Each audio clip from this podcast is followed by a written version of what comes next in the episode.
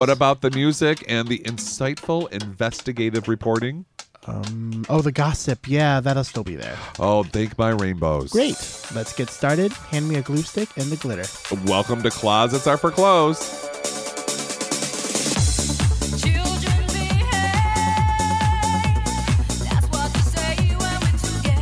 Well, hello. Hello, hello. Hello. Oh my gosh. Yes, I can hear completely now. well, Can you? great. Yeah. Um, yes. Okay, ish. good. Well, you know what? The sun is out. yeah. well, it was before uh, I got into this room. I think it still was when I was when I was out there. it was so. brilliant. Absolutely. I know everything was melting. So anyway, So like a big event happened last time we talked. I know.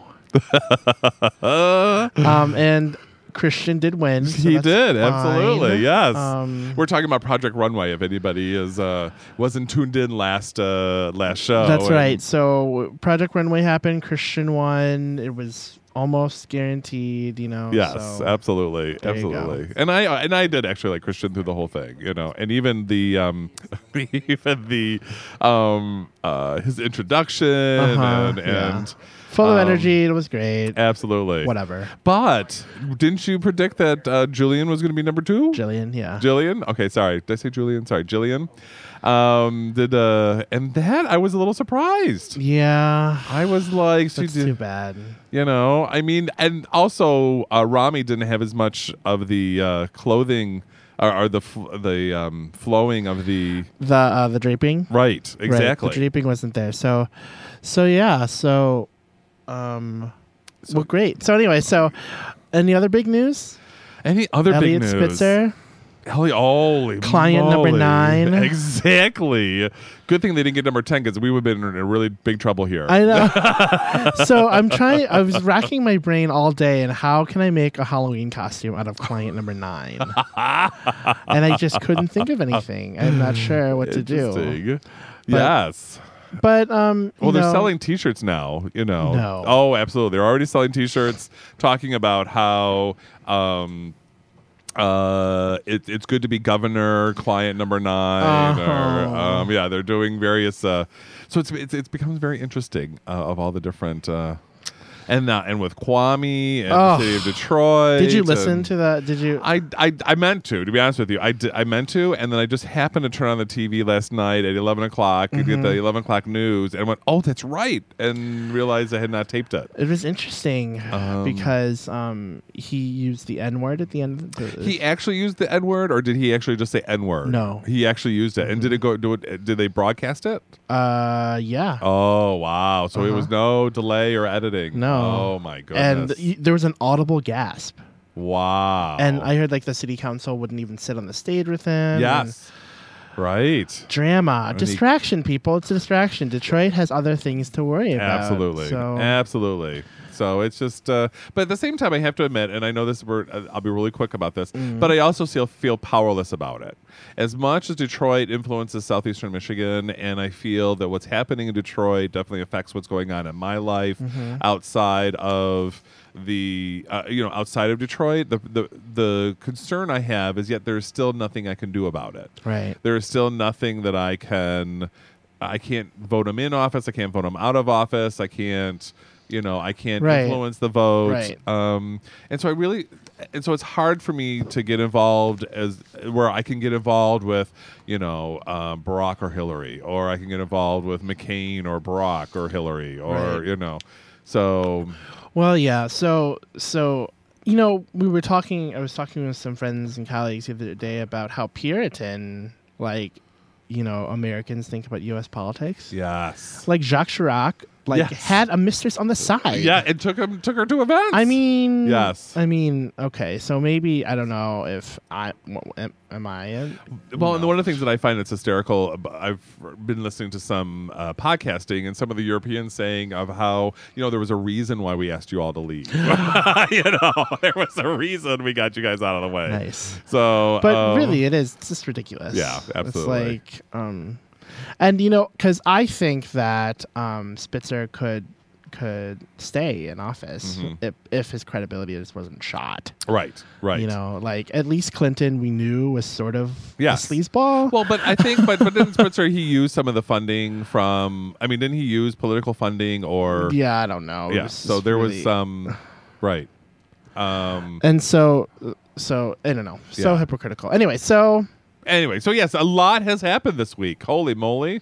And I think we we were the first one to um, announce Patrick Swayze's um, uh, pancreatic cancer. and- Really? Yes, because I didn't hear about that till Dun, like dun, dun, dun, later. dun, So dun, we, dun, dun, so dun, people dun, stay dun, dun. tuned This to closets. Justin. Yes. this Justin Justin Timberlake dating Gabe Javier.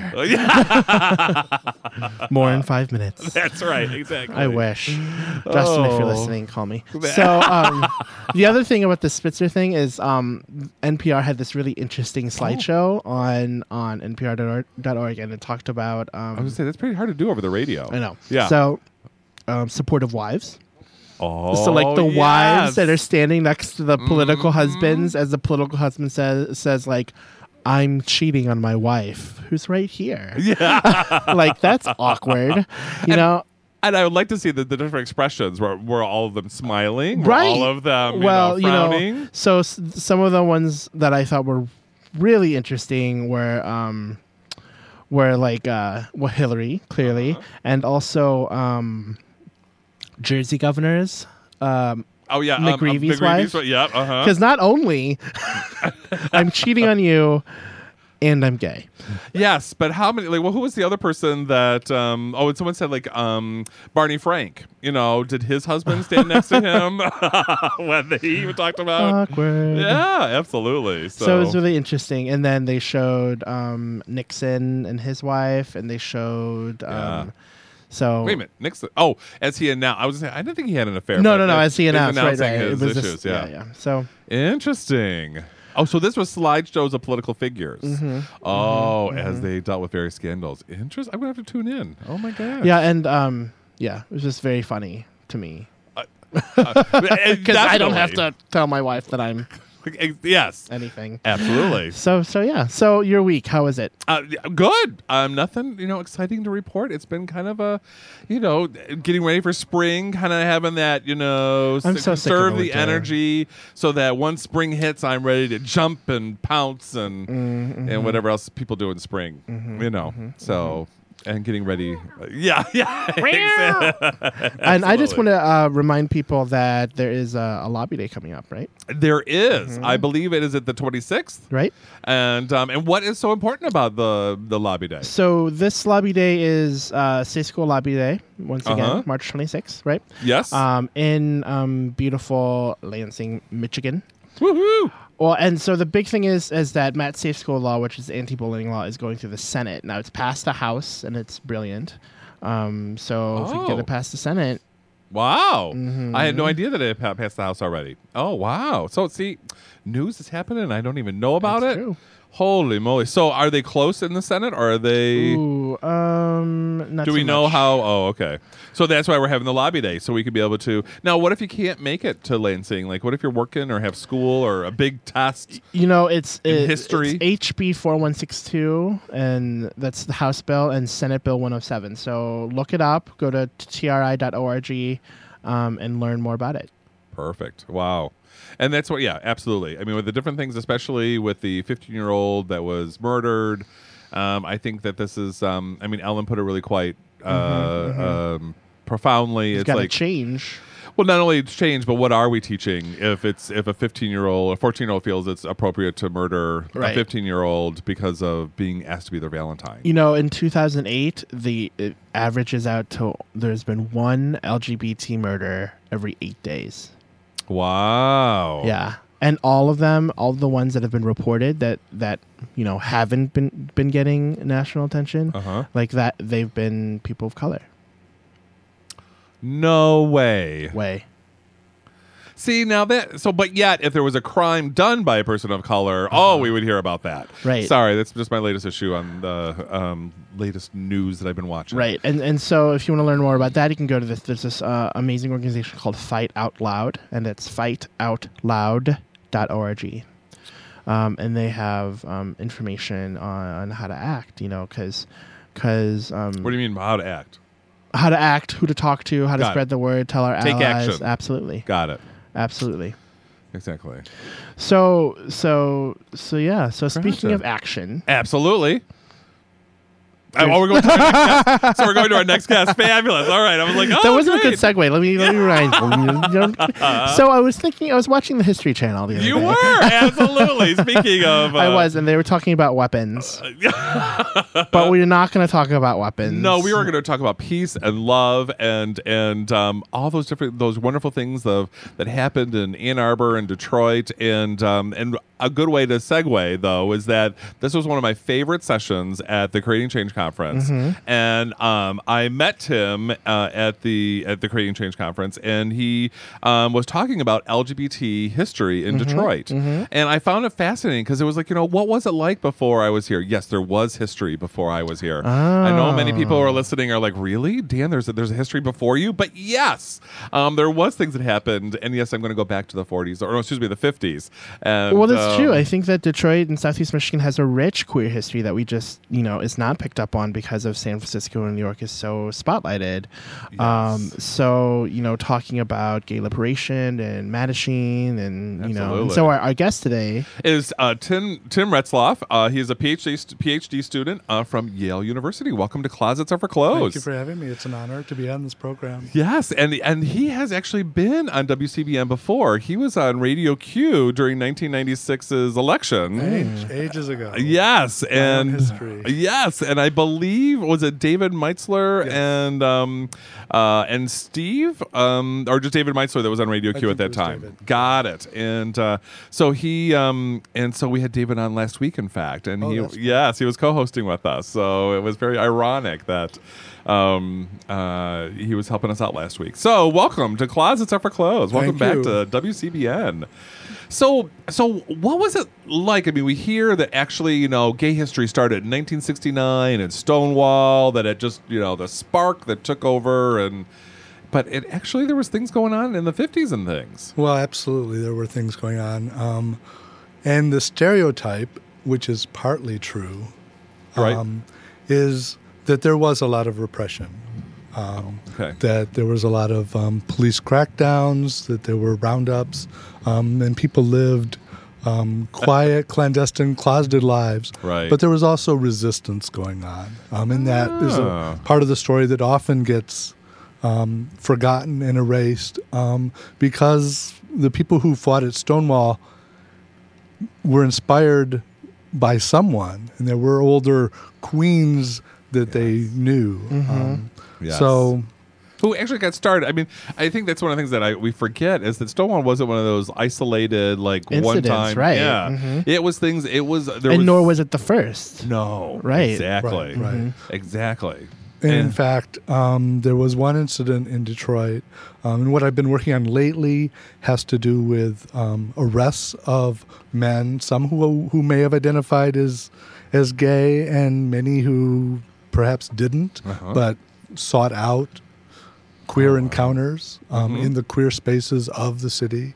Um, and there was one particular incident um, in 1957 where there was a, a routine sweep of Farmer Street in Detroit, which is a street where there were that was where the cluster of of working class white gay bars were, um, bars like the Silver Dollar and the 1011 and La Rosa's, and and the police generally would not arrest people inside the bar, but would would maybe meet them in the bar and then you know arrange a meeting outside. So or- it was baiting. So they're exactly. baiting. Yeah, no, absolutely. Oh. Um, and there was this one incident where they were rounding people up. It's two thirty in the morning, and you know people have been out on a Saturday night having a good time, and the, the this one individual is you know looking to meet somebody, and noticed that people were being arrested, and and actually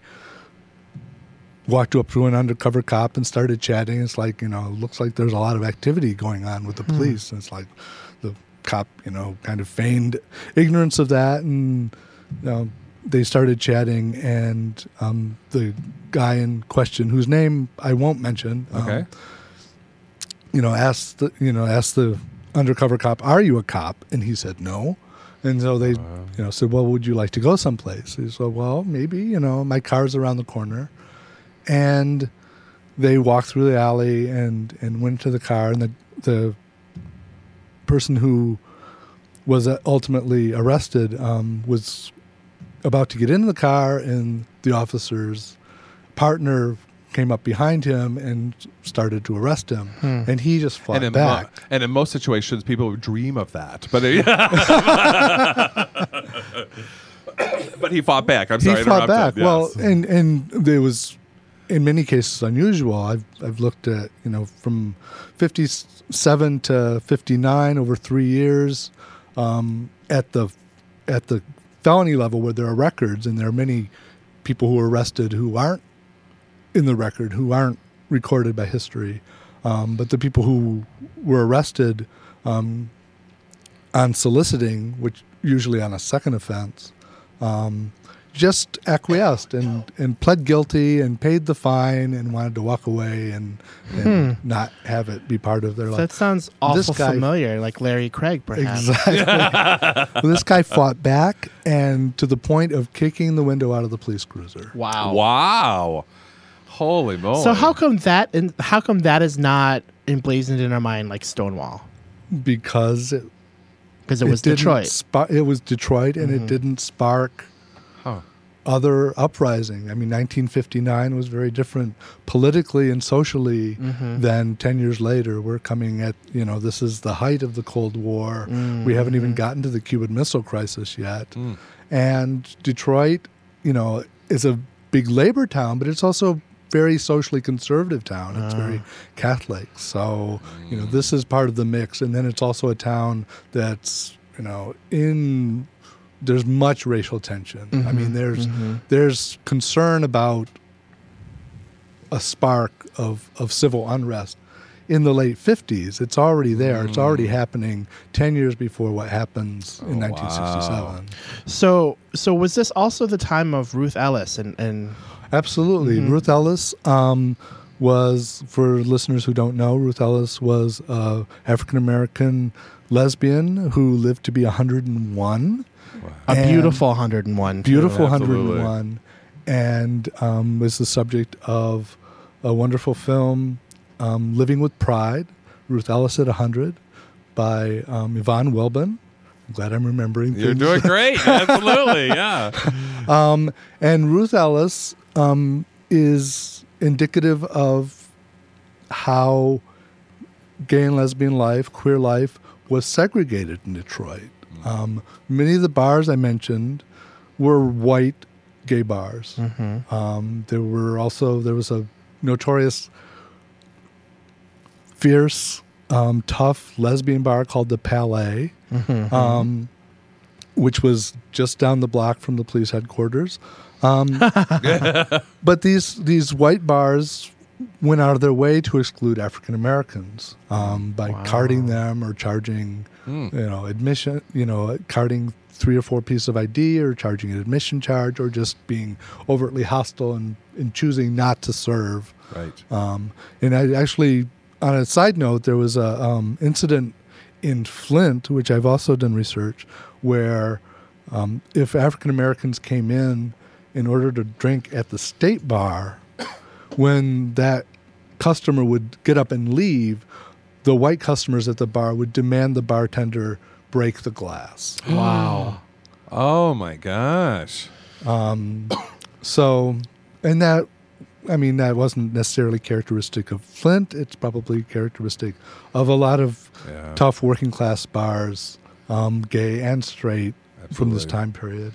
Um, so, getting back to Ruth, I mean, so African Americans were largely excluded from queer specific spaces, Uh-huh. but they would have commercial spaces, um, at least bars, but they would have house parties, rent parties, um, and this would be a place where they would meet. And Ruth and her partner Babe were famous from the 40s and 50s of hosting these parties, and their home being a center of queer life for lesbians and gay men in the African American community.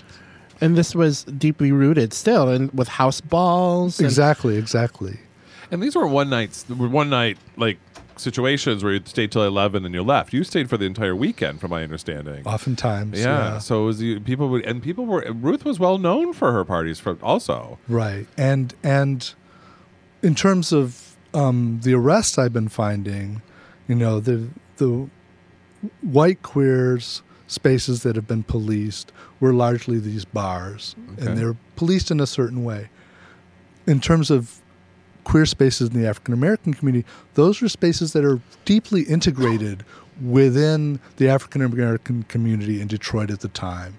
There's a neighborhood um, called Black Bottom in Paradise Valley, and then this area where I'm finding all the arrests is just to the north of that. And so hmm. people were arrested either on the street in a um, and they give intersections as the location of where the arrest, or they're arrested like in their apartment building, so they actually brought people home.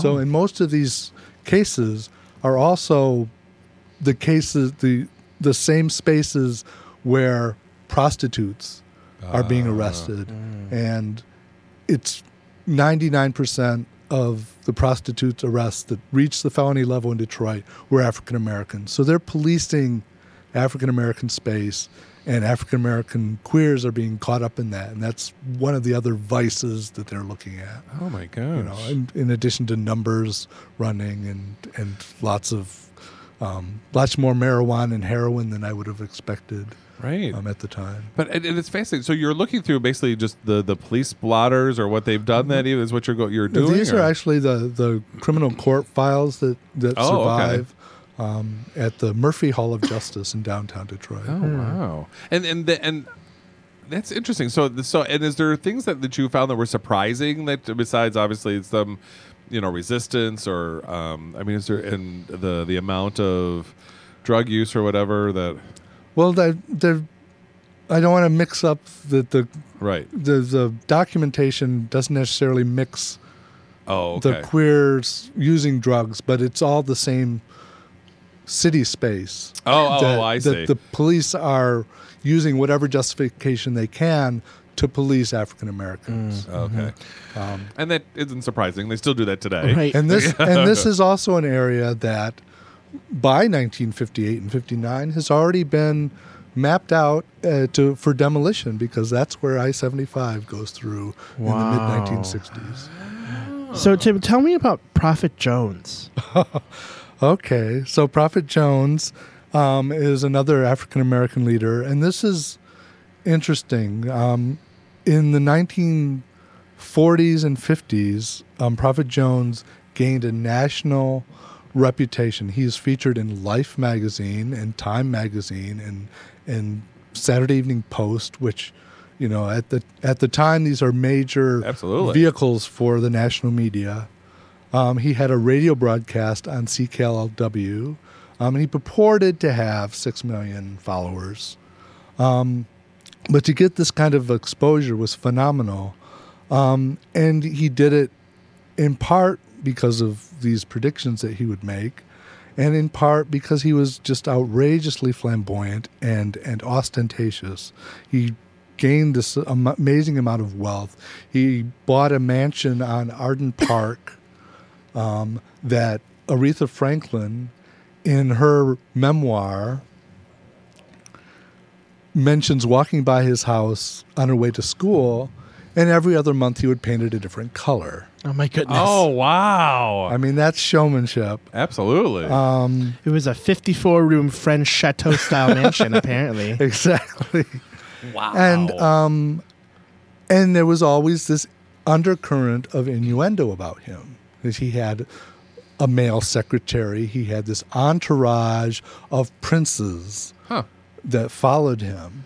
And from the picture that I just saw on the website, he, he definitely had quite the outfits too. He had he had amazing outfits. A, a pair of spinster school teachers in Chicago bought him a thirteen thousand dollar full length white mink coat, which he then would wear shopping in downtown Detroit wow. with his entourage. oh my god. and he really did claim to be a prophet. He right? claimed to be a prophet. He he purported he one of his things that he claimed is he predicted the dropping of the atomic bomb Huh. when he saw a puff of smoke rise from his dinner plate. Now, whether this is true, you never know. Interesting. Um, he had this reputation, and, and he had a very working class following. Many of his followers were migrants from the South as part of the second Great Migration um, to find jobs in Detroit, which were fast Uh, booming. Yeah, absolutely. moving Happening all over. Yeah. squeezing people out, um, particularly African Americans. Um, the upscale or the the people who were working for uplift, the middle class African Americans who were beginning to strive for civil rights, really didn't like him being presented as the representative Uh huh. Hmm. and um, and so they actually petitioned and prevent. He was supposed to be on the Today program in 1955. Oh my goodness! Wow. um, when David Garroway was the host, and um, and they prevented him from doing that. He they ended up canceling the program. So what did he do? He ended up getting his own TV program on WXYZ. so Which is he, amazing. and he was And you to talk about race lines again, like all these white people came in to see him, right? Exactly, exactly. In fact, um, fraternities at Michigan would meet once a week to watch him. Wow. Amazing. So then what happens is he's got this national reputation, there's this innuendo, um, and the police plant an undercover cop in his flock.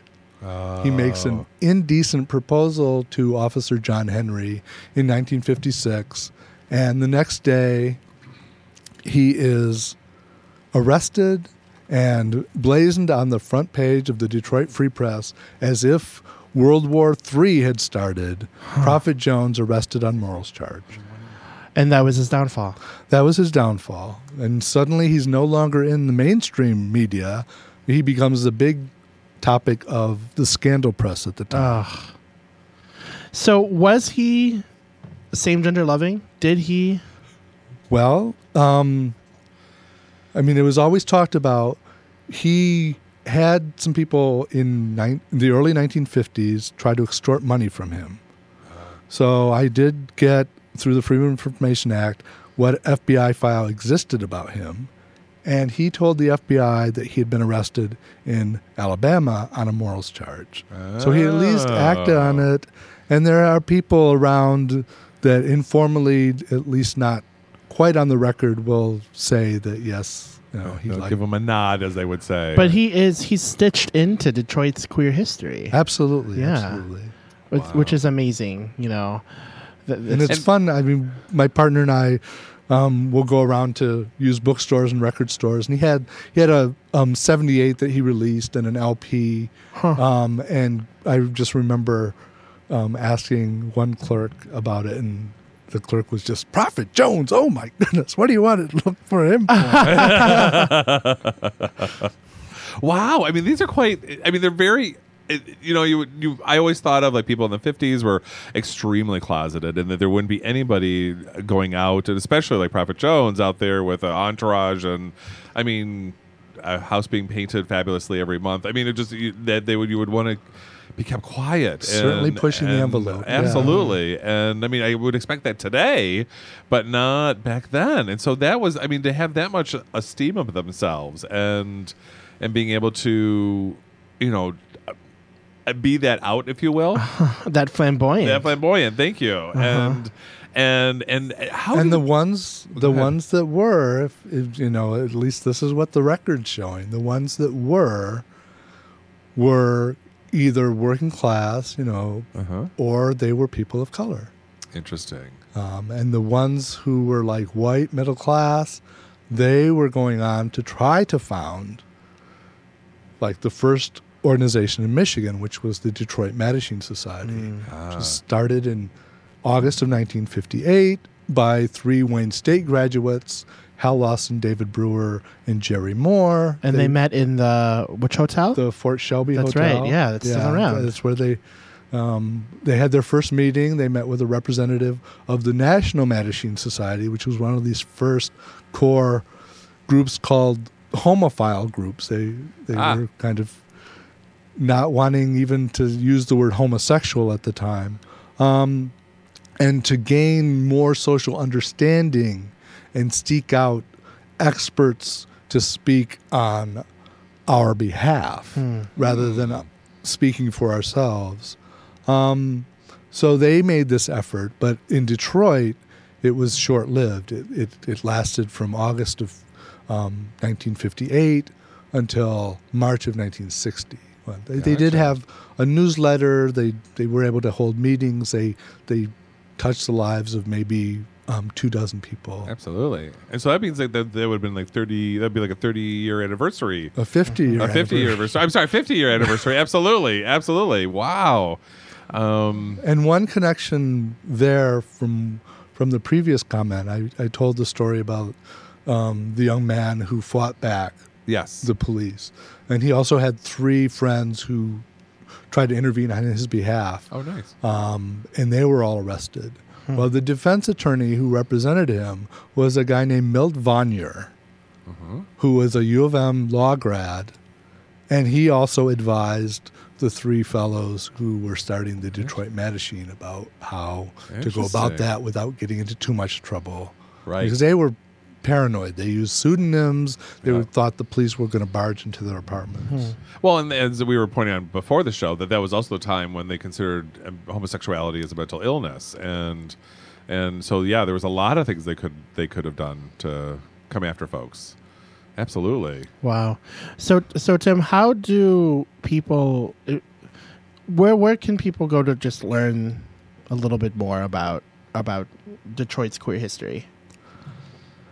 There are um, there are a few articles. The one, the one place that they could get to rather easily is a website called Artifacts and Disclosures, um, Michigan's LGBT Heritage, which is was a project I was involved in um, with a group called the Lavender Information and Library Association Uh-huh. at the university. Sure. which is Mhm. a group of School of Information students and library staff. Um, and I believe the URL has changed, but if they do Michigan LGBT history, they can find the link. Did Right, and it? it's called Artifacts and Disclosures. Right. Okay. Um, so that's got um, both Detroit and um, history from around the state. Um, some going back, you know, depending on how we define the history of, of sexuality and gender, um, back to the Civil War. So Wow. Back to the Civil Brilliant. War. Oh my god. Yeah, and and and you know, just clicking through this timeline, there's still names that pop up that we know so well, like Gayle Rubin, you know, forming the Radical Lesbians, and right here in Ann Arbor, right here in Ann Arbor, you know. So so there's So that means we're just going to have to have Tim back uh, another time to talk about further. absolutely uh, we have decades and decades to go. Absolutely, absolutely. Good That's thing he's got frequent flyer miles. That's right, because we got to talk about this stuff because it's on on the shoulders of giants, right? we didn't That's even right. get to Ann Arbor. So exactly, exactly. Well, brilliant. Tim, thank you so Oh, much. thanks, So Absolutely. our guest has been here. Tim Retzloff, who's uh, a PhD student um, in history uh, at the uh, at Yale University. Thank you for Thanks so coming all this way. Great, and you're listening to WCBN FM and Am- Ann Arbor Closets are for Clothes, and we'll be right back. Absolutely.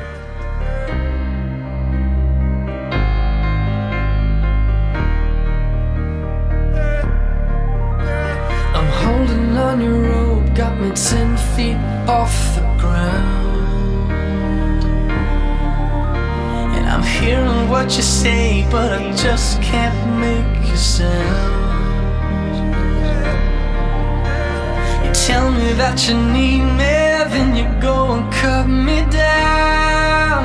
But wait, you tell me that you're sorry, didn't think I'd turn around. You say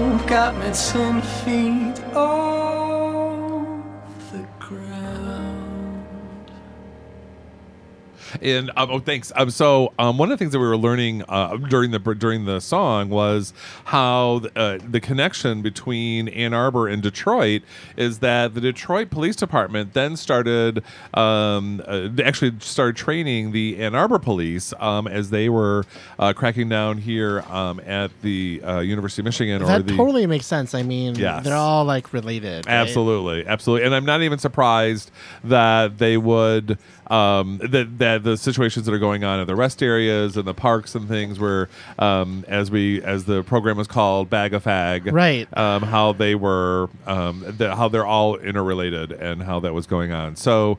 Um, I, I, I'm always fascinated uh, about what happened, but as you said, we're standing on the shoulders of folks who, who, um, and I didn't, who have gone before us and gave me opened the door for the next next group, But also the door like some of the next same person. challenges, right? How have things really changed all that much? Absolutely. And the answer is yes. You know, I often tell people it's sort of like, um, you know, when people leave and come back, I always say things are absolutely the same and things are absolutely different. Absolutely. Right. Exactly. I mean, that was one of the things that Tim was even commenting on with the fact that uh, as we were walking into the building, that he was like, wow, did you see the building change on this or the building changing on that?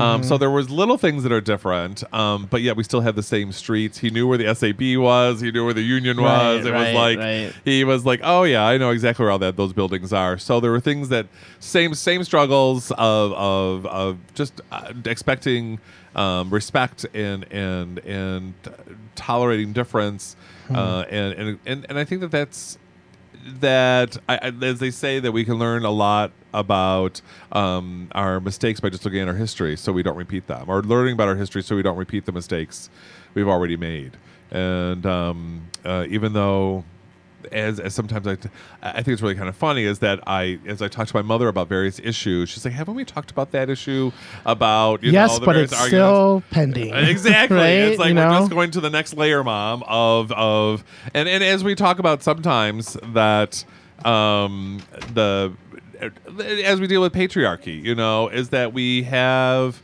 um that as we as we fight patriarchy as we go along in in our work and things like this we just keep working at it and we're never really done with our work uh, we're never really done with the the um the the opening of our eyes to what patriarchy has really done and the damage it's done to our community. you know, and one of those places uh, as athletics, right? Yes. So, so we're gonna get our next guest on the phone, Pat Griffin. yes. Um, but right now, let's take another quick musical break.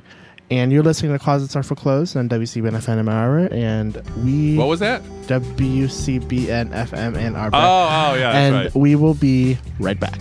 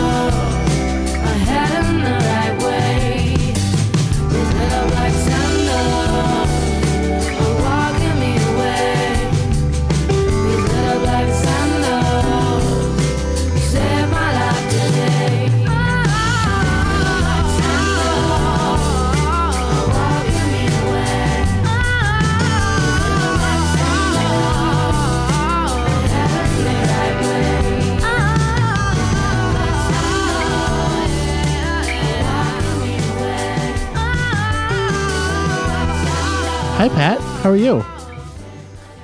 Hi, Pat. Are you there? And she i oh. Hey, hey, Pat.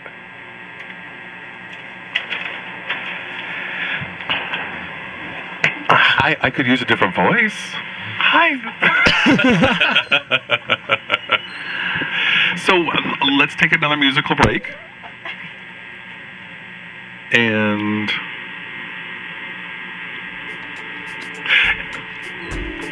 Want to. Um,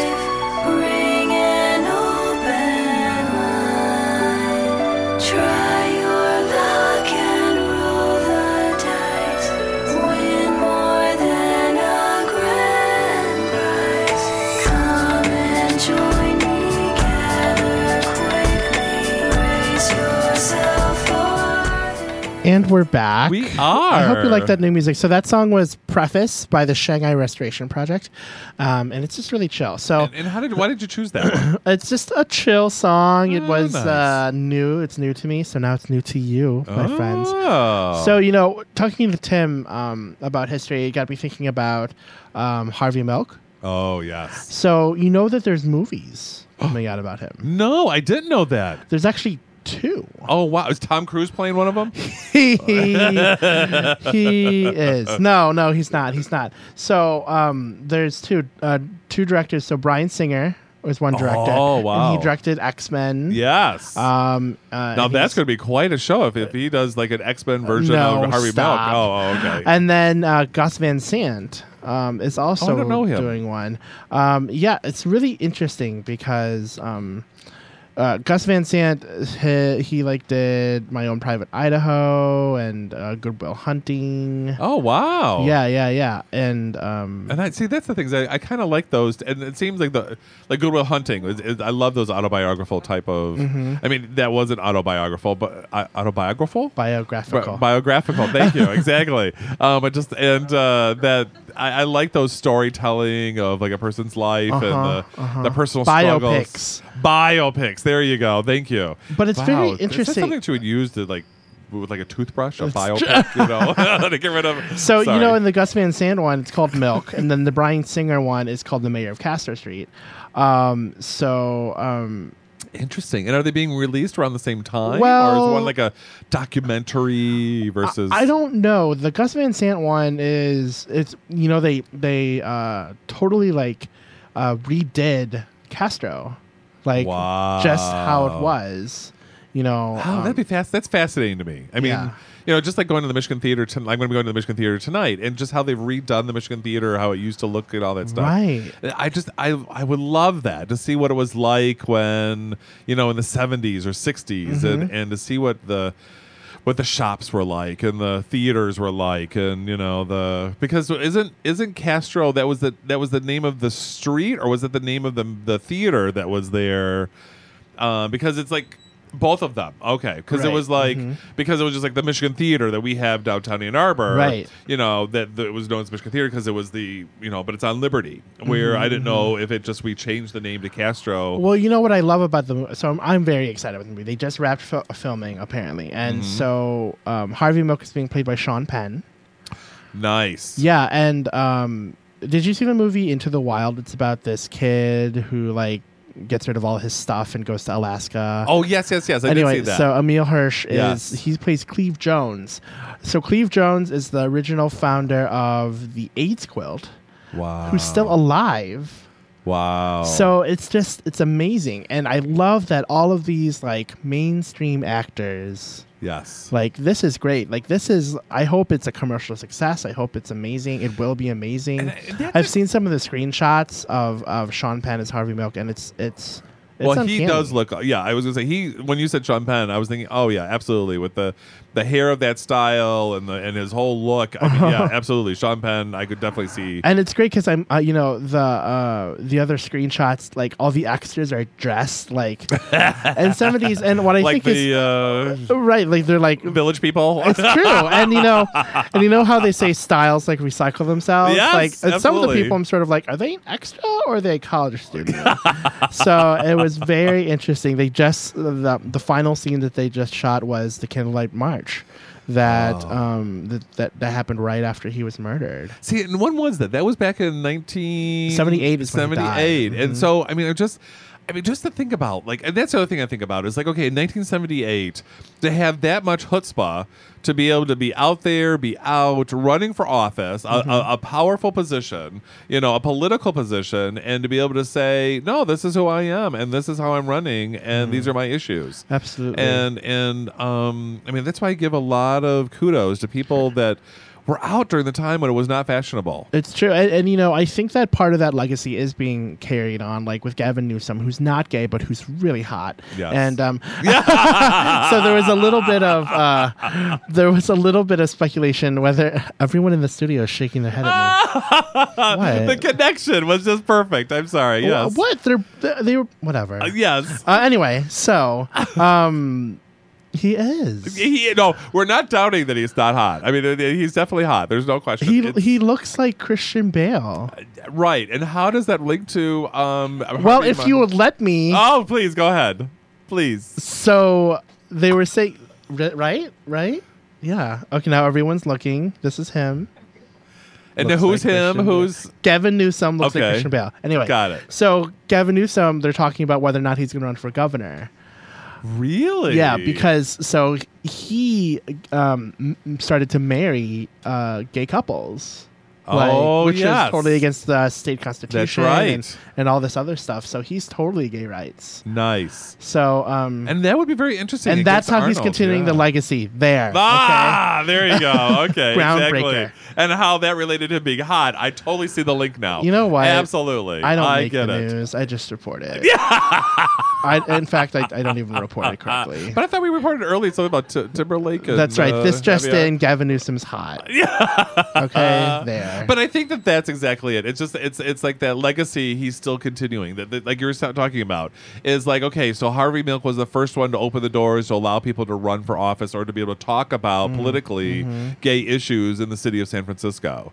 Um, and then now we're looking at so many years later. What thirty years later? Am I doing my math right again? Thirty years later, seventy eight. 2008 yes 30 years later that now we're, we're discussing about the the marrying of gay couples That's Um, true, right. and and how interesting of like would um, Harvey Milk ran for governor if he would have if they would have not have murdered wow, him amazing. you know and I think that that's what's you know fascinating about you know like if these people actually survived you know if, if John F Kennedy survived what would what would our country be like Hmm. you know or Abraham Lincoln what would have happened next you know um it's I I'm just fascinated with the, the doors that have been opened for me, or at least the, the key got put in. You Right. know, I you know I'm maybe it's fun. You know, they were. I heard we were listening to the radio the other day. and They were talking about time machines. It was like, where would you go? Like, Oh yeah. and so I one have guy called in so in. many choices. Yes. So one guy called in and is like, "Oh, I would totally want to be one of the assistant scientists who who worked on the atomic bomb." Wow, I didn't go there. I was thinking I was thinking of being a wrestler during uh, the Olympics at the Greek. Uh, the Yeah, Greek- right. You were thinking about being on Cher's first farewell tour. yes, back in 1970. No, I'm sorry. Yeah. uh, yeah, you know, Pretty much. absolutely, yeah, Pretty much. being one of the dancers, exactly. So, Oh. but so I don't know. I don't know where I would be. I want to hop around a little bit. I think. I, you know, that's the thing. There's so many different places that I would want to go, and so many things that I would want to would have want to have wit- witnessed. Wow, that was a lot. Mm-hmm. Um, and and I, I mean, just to be a part of that time. I mean, sometimes I think about that, like now, like what is it So that I I'm would want. I would want to be. Um, if I were to pick a moment in time in, in queer history, I think I would want to be one of. Uh, the trans folk or cross dressers or drag queens who fought against the police Oh, yeah. and Stonewall. Because can you imagine? Because girl, I'm gonna have these sequin red heels, and I'm I'm I'm I'm chasing a cop down And down. the decision that you'd have to make of like, do I wreck these heels? Uh, you know that I just paid two or do, do. I do I take my earrings off first, yes, or uh, or Exactly. who will hold my hair? right, exactly. These are life changing. Absolutely. And did I sharpen my nails before I put them on? Okay, say know? what? Okay, Absolutely. so think, people. The more you know. Absolutely. Yes. Dun, dun, dun, dun. Well, and I think that that's. I mean, I think that we don't think about that stuff. I mean, what what kind of decisions were they making? You Uh-huh, know, uh-huh. and and what kind of experiences were you th- would you uh, have been interested in getting from that? Mm-hmm, You know, of, of like what was it like when the spark went off? You know, Mm-hmm, what was it like? I mean, I, that's one of the things I'm fascinated with, like Jim Toy.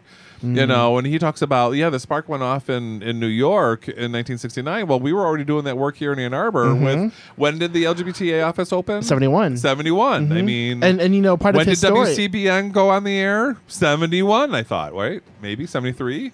Oh, earlier. Later, well, like well, actually, 1940, I think, is when we. Ri- no, seriously, 1940, if I looked at the history, we were. I thought we did radio way back then. It was after the war.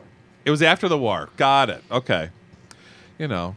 So, but I thought, well, but WCBN has been around a long time. But you're right. I mean, can you imagine what it was like when they started that? When Jim Right. Toy actually said. because if we think about so like people even now are scared to to be out and loud, right? Yeah. So think about Yes. way back when. Yes.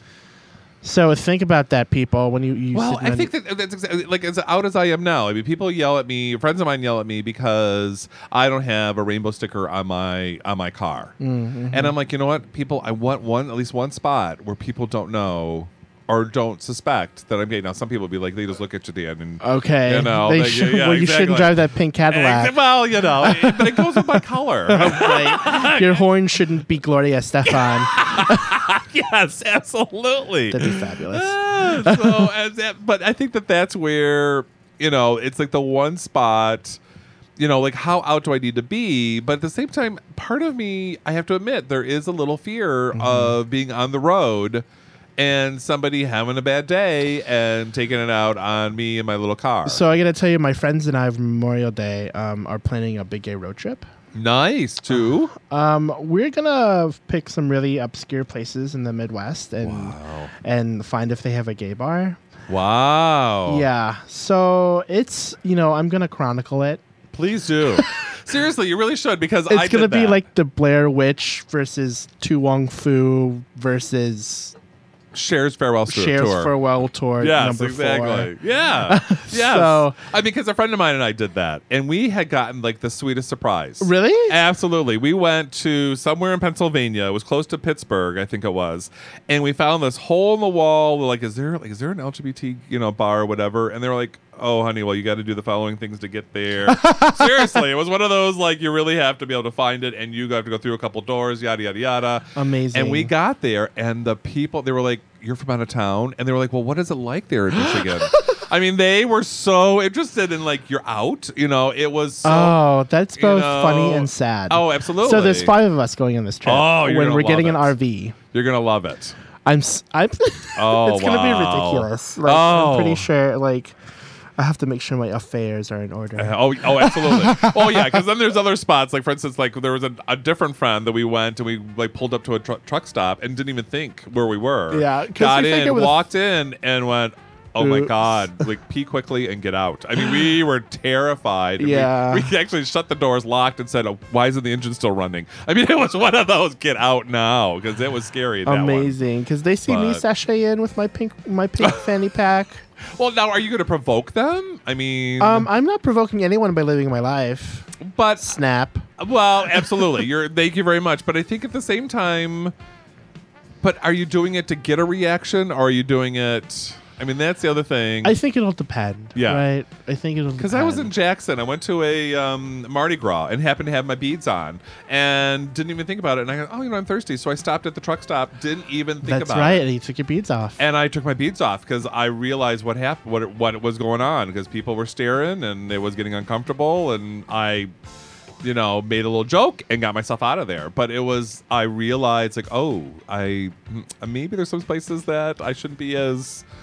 I should be provoking, Hmm. not to say to blame the victim. I don't want to play say blame, blame the victim, but I don't there is know. also Talk about this provocation thing. I don't think Absolutely. it's, uh, I don't think it, it holds for me. So, But So- I, but at the- at the same time, when do we when do we start provoking to create a difference, and when do we um, it say, you know what, you need to deal with this, and I'm gonna by by me being who I am, it's gonna change your mind mm-hmm. because there's just gonna be some people we just will never change their mind. And I'm, you know, I'm willing to spend more time on those that are what we call the gray matter, the gray in between, the people that are in between everybody. Mm-hmm. so, mm-hmm. absolutely. So, brilliant. So next week oh my gosh, we have a full week. we have a full week. oh my gosh, we have a movie. Um, Uh, that we're gonna going to talk about, the Oscar Award um, winning short documentary Freeheld. Yes, Um, and we'll also talk with our friends uh, Jan and Susan from Between Lines. fantastic. Brilliant. So this is Closet for Clothes. And, And we'll, see, you next week. Absolutely. Thanks for listening to Closets Are for Clothes every Wednesday night, 6 p.m. to 7 p.m. on WCBN FM Ann Arbor 88.3. You can contact us by calling 734-763-3500 or writing to 530 SAB Ann Arbor, Michigan 48109. And don't forget our new email address, WCBNclosets at gmail.com. The views and opinions expressed are solely those of the speaker and are not the opinions of WCBN or their licensees, the Regents of the University of Michigan. For Dan Burns and engineer Alex Belhaj, I'm Gabe Javier. Remember, be yourself because you don't get to be anyone else.